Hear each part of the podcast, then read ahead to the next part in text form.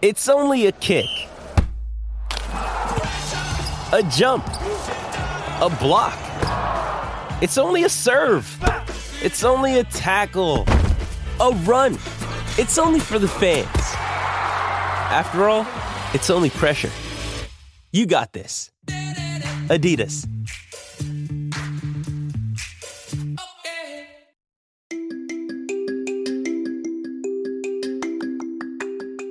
Hey there, welcome to The Tent. I'm your host, Scott Fellman, and it's time for another foray into the world of aquariums from a slightly different perspective. You know, one of the annoying realities of our hobby, like life in general, is that sometimes you need to compromise on stuff. It's one of those words that us hobbyists naturally cringe when we hear, right? You do, you admit it. Compromise has such a feeling of finality about it. But the reality is that in our hobby, compromising can often yield exciting results, unexpected benefits, and occasionally breakthroughs. Sometimes it's simple as not being able to accommodate that one larger tank and ending up with two or even three smaller ones.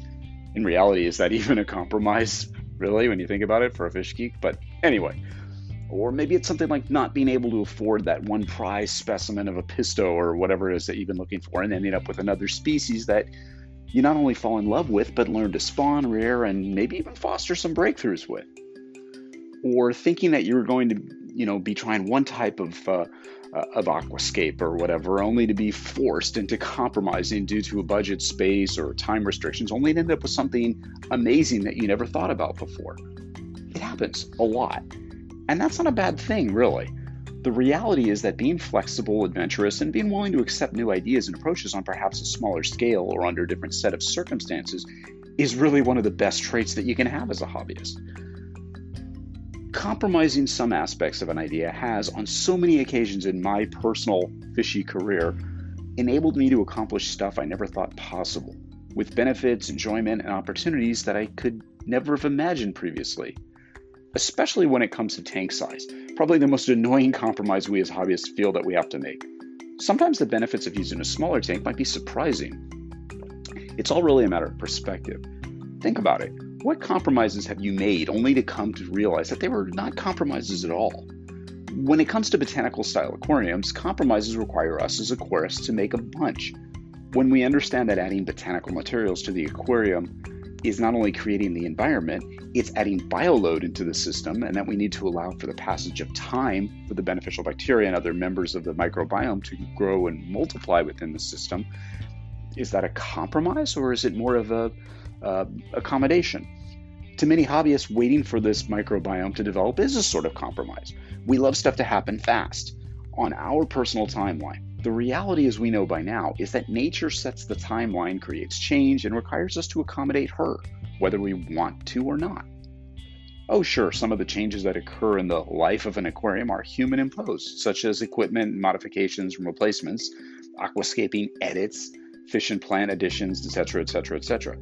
However, if you look carefully, as I'm sure many of you do, Uh, as many changes can be attributed to the life, to the cycle of life that happens in your little microcosm as to human intervention on the aquarium environment by ourselves. You, the aquarist, ever keen on anything that occurs in your tank, will notice and often perform subtle or not so subtle interventions to counteract this process, lest it descend into some sort of chaos, right?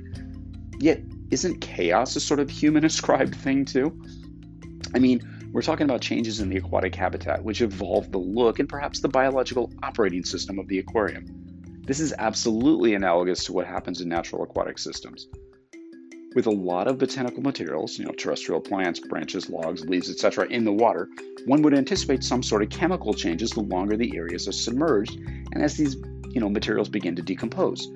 And with a more or less constant influx of rain during the wet season, I would bet that there is some dilution or at least redistribution, you know, redistribution of organics within ecosystems. In our aquarium, redistribution is limited to hardscape, you know, wooden rocks as much as it is in nature.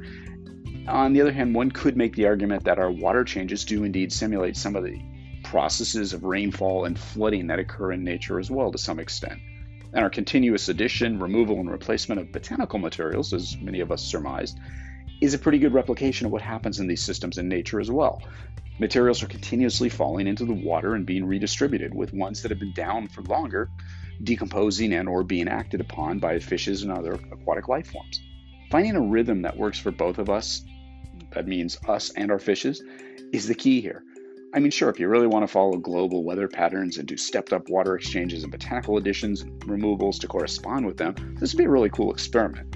However, for most of us, simply establishing a routine of botanical additions and replenishment is a good idea. It's change and consistency. Working together in a most interesting way. We've talked about it before, but it does bear some further review in this light. There's streams where botanical accumulation, particularly in the banks of leaf litter, where this stuff has been going on more or less the same way for many years, creating semi-permanent features in the aquatic environment. For example, uh, in meanders, which are bends in various Amazonian streams, many of these have been studied for, for many years, and some leaf litter beds are known to have existed for decades in the same place. The implication for this is such, is such that leaf litter beds have become more or less permanent habitats for generations of fishes and their offspring. And like the tropical reefs in the ocean, they're sort of an oasis of life containing both the fishes and their prey items in one convenient package. Now, although these are semi-permanent features, they can vary throughout the year, influenced, as we discussed previously, by seasonal inundations, rain, current, all that kind of stuff. And then there's those floating leaf litter banks. It's been postulated by some researchers that floating leaf litter banks supply the benthic community, which includes, of course, the fishes, with food and shelter, especially during the dry season when other habitats are simply unavailable. On the Amazonian floodplains, for example, the flood cycle of the rivers and the, into the Agapo, which we talked about many times, are the dominant seasonal factor, and fish communities are found to fluctuate greatly over the year. During inundation, fishes migrate into the floodplain forests to feed on insects, fruits, seeds, and all that stuff. Now, studies of blackwater communities have shown that during these cycles, a greater diversity of fishes exists there. Many species were found to be specialized feeders. Fish, detritus, and insects were the most important food resources available to this community in both high and low water seasons, but the proportions of fruits, invertebrates, and fish in their diets were reduced during the low water season. What am I getting at here? Change, consistency, and compromise, yet again, even among the wild animals that live there. Obviously, there's new, you know, numerous examples of this sort of yin-yang thing in nature, all of which have some really profound and interesting implications and possibilities for hobbyists that are, you know, eager to replicate the functional aesthetics of these kinds of systems. The more we look at nature, the more we find that trying to model our aquariums aesthetically and functionally after her processes is an amazing way to go. And that involves compromises, doesn't it? Perhaps the key to many previously overlooked benefits for our fishes is to simply and try to emulate the processes which occur seasonally in nature, embracing change and its strange yet inexorable relationship with consistency. Our fishes have adapted to it, we should embrace it. Some hobbyists have commented that as their leaves and botanicals start to break down in their aquariums and the scape as initially presented changes significantly over time, that something's going on. Well, yeah, whether they know it or not, they're grasping the Japanese philosophy of wabi-sabi, sort of. Uh, one must appreciate the beauty at various phases to really grasp the concept and appreciate it, to find little vignettes, little moments of fleeting beauty that need not be permanent to enjoy. But that, the basic concept of wabi-sabi is understanding that transience of nature and understanding that these natural processes and replicating more and more of them in our aquariums can expose more and more people, even non-hobbyists, to the wonder and fragility of these types of fascinating ecosystems, fostering a greater demand to protect them is really amazing, isn't it? And that's a great time to be in the hobby. I mean, we have the fishes, the technology, the materials, and the means to research arcane topics once considered solely the domain of scholars. We can actually execute on many of these things. We can try playing with concepts that we've likely never given much thought to previously. And we can rapidly communicate and share ideas, successes, challenges, and failures, and overall progresses with, you know, hobbyists all over the world. Nature's calling. And yes, it involves a little bit of change. It involves a little bit of compromise. We have to be flexible. It's another thing for us to grasp, that flexibility thing. But that's what happens in nature too, right? Maybe this is even a mental shift for us, I guess. But you know what? You should embrace the change that being flexible brings. Enjoy nature at work. Enjoy and work with nature in your aquarium, and you'll develop an even greater appreciation for the beauty of the natural world and have a lot more fun doing this. And yeah, the flexibility goes with the territory. Stay engaged, stay attuned, stay observant, stay creative, stay flexible, and always stay wet. Until next time, this is Scott Fellman from Town and Aquatics. Thanks for spending part of your day with me, and I look forward to seeing you on the next installment of The Tin.